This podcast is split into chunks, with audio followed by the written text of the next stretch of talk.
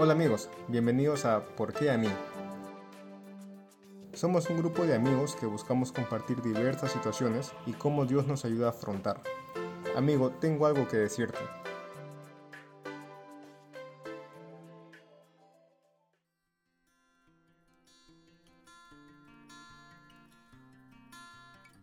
Jóvenes que administran bien sus ingresos. Hola chicos, ¿Les ha pasado que muchas veces se han preguntado, ¿por qué no puedo llegar a fin de mes? ¿Por qué no puedo apoyar a mis padres con los gastos del hogar? ¿Por qué a mí? Muchas veces podemos hacernos estas preguntas en algún momento de nuestra vida, principalmente cuando no llegamos a fin de mes y las deudas nos llenan de preocupación. Sabemos que como jóvenes los préstamos son una tentación para conseguir de forma rápida dinero, para comprarnos algo en ese momento que queremos, pero a la larga estaremos pagando el doble por los intereses.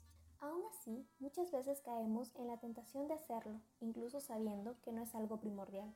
Pero ¿qué nos dice Dios? En Proverbios 22.7 nos dice, los ricos son los amos de los pobres, los deudores son esclavos de los prestamistas.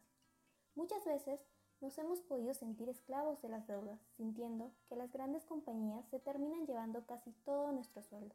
Por eso Dios nos aconseja en Romanos 13.8, no tengan deudas con nadie, aparte de la deuda de amarse unos a otros, porque el que ama al prójimo ha cumplido la ley. Por eso, debemos de tratar de no tener deudas, y si las tenemos, debemos tratar de pagarlas por completo, haciendo una buena planificación de nuestros ingresos. Pero ¿cómo hacerlo si nunca nos han enseñado? Sabemos que en Latinoamérica no es habitual tener una buena educación sobre cómo administrar nuestro dinero, pero Dios, a través de su palabra, nos enseña qué debemos hacer. En Proverbios 21.5 advierte. Los planes del diligente ciertamente tienden a la abundancia, pero todo el que se apresura alocadamente de cierto va a la pobreza.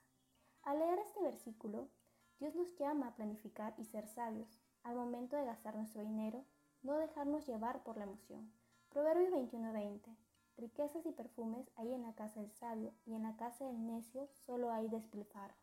Como jóvenes, la emoción por el último modelo de celular, una laptop nueva, etc., nos crea una necesidad de compra aunque no lo necesitemos y muchas veces caemos en deudas innecesarias que podríamos haberlas evitado comprando después eso que queríamos con un poco de ahorro.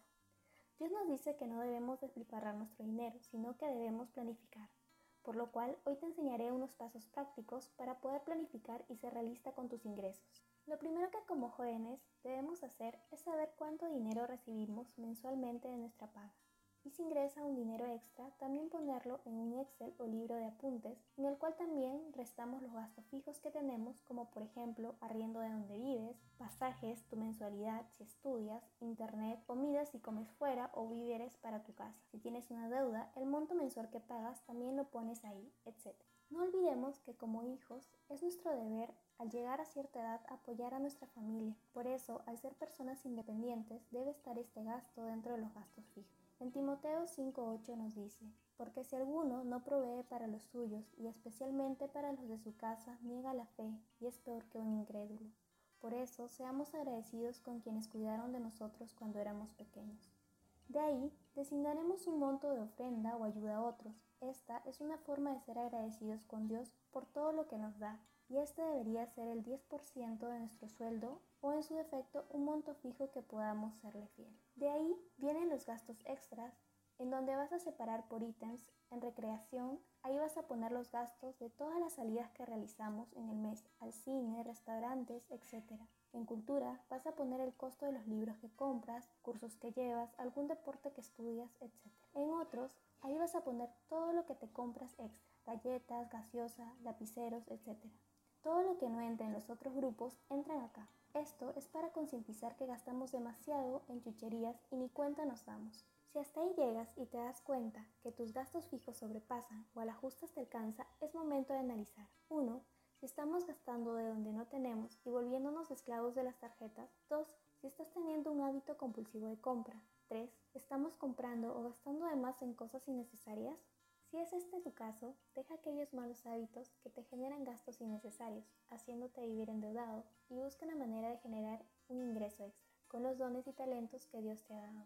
Ahora, si eres una persona que tu sueldo alcanza para todo lo de primera necesidad y algunos gustos, es momento de trazarte una meta para poder ahorrar. El ahorro debería ser un ítem importante dentro de tu libreta. Primero, porque como jóvenes no siempre viviremos en casa de nuestros padres o quisiéramos viajar a algún lugar, así que traza una meta e investiga el monto que debes alcanzar. Ahí deberíamos ahorrar el 10% de nuestros ingresos o en su defecto, del valor que te sobra después de tus gastos fijos, definir un monto mensual. No olvidemos que el administrar bien nuestros ingresos no quiere decir que seamos personas egoístas o tacañas, sino como hijos de Dios deberíamos ser personas que comparten con los demás, pero dentro de nuestras posibilidades, no endeudándonos y si es algo que tenemos, no nos cuesta nada compartir con quien lo necesita.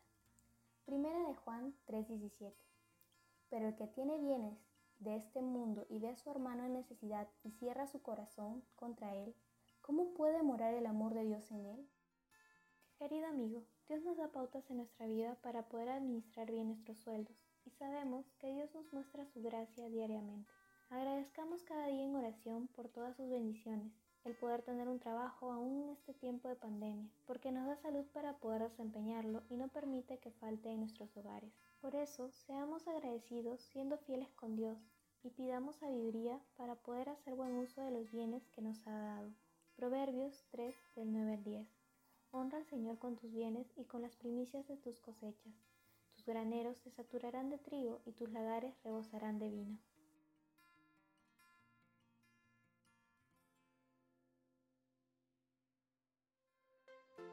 Sabemos que esta reflexión ha sido de bendición para tu vida. Como a ti, a nosotros también nos ha pasado lo mismo y nos hemos preguntado ¿por qué a mí? Aún en las situaciones difíciles, Dios tiene un propósito en nuestra vida Sigamos aprendiendo juntos a vivir una vida encaminada con Dios. Subimos nuevos contenidos todos los jueves. Te animamos a pertenecer a nuestro grupo de jóvenes. Contáctanos al Facebook RJ Pueblo Libre. Dios te bendiga.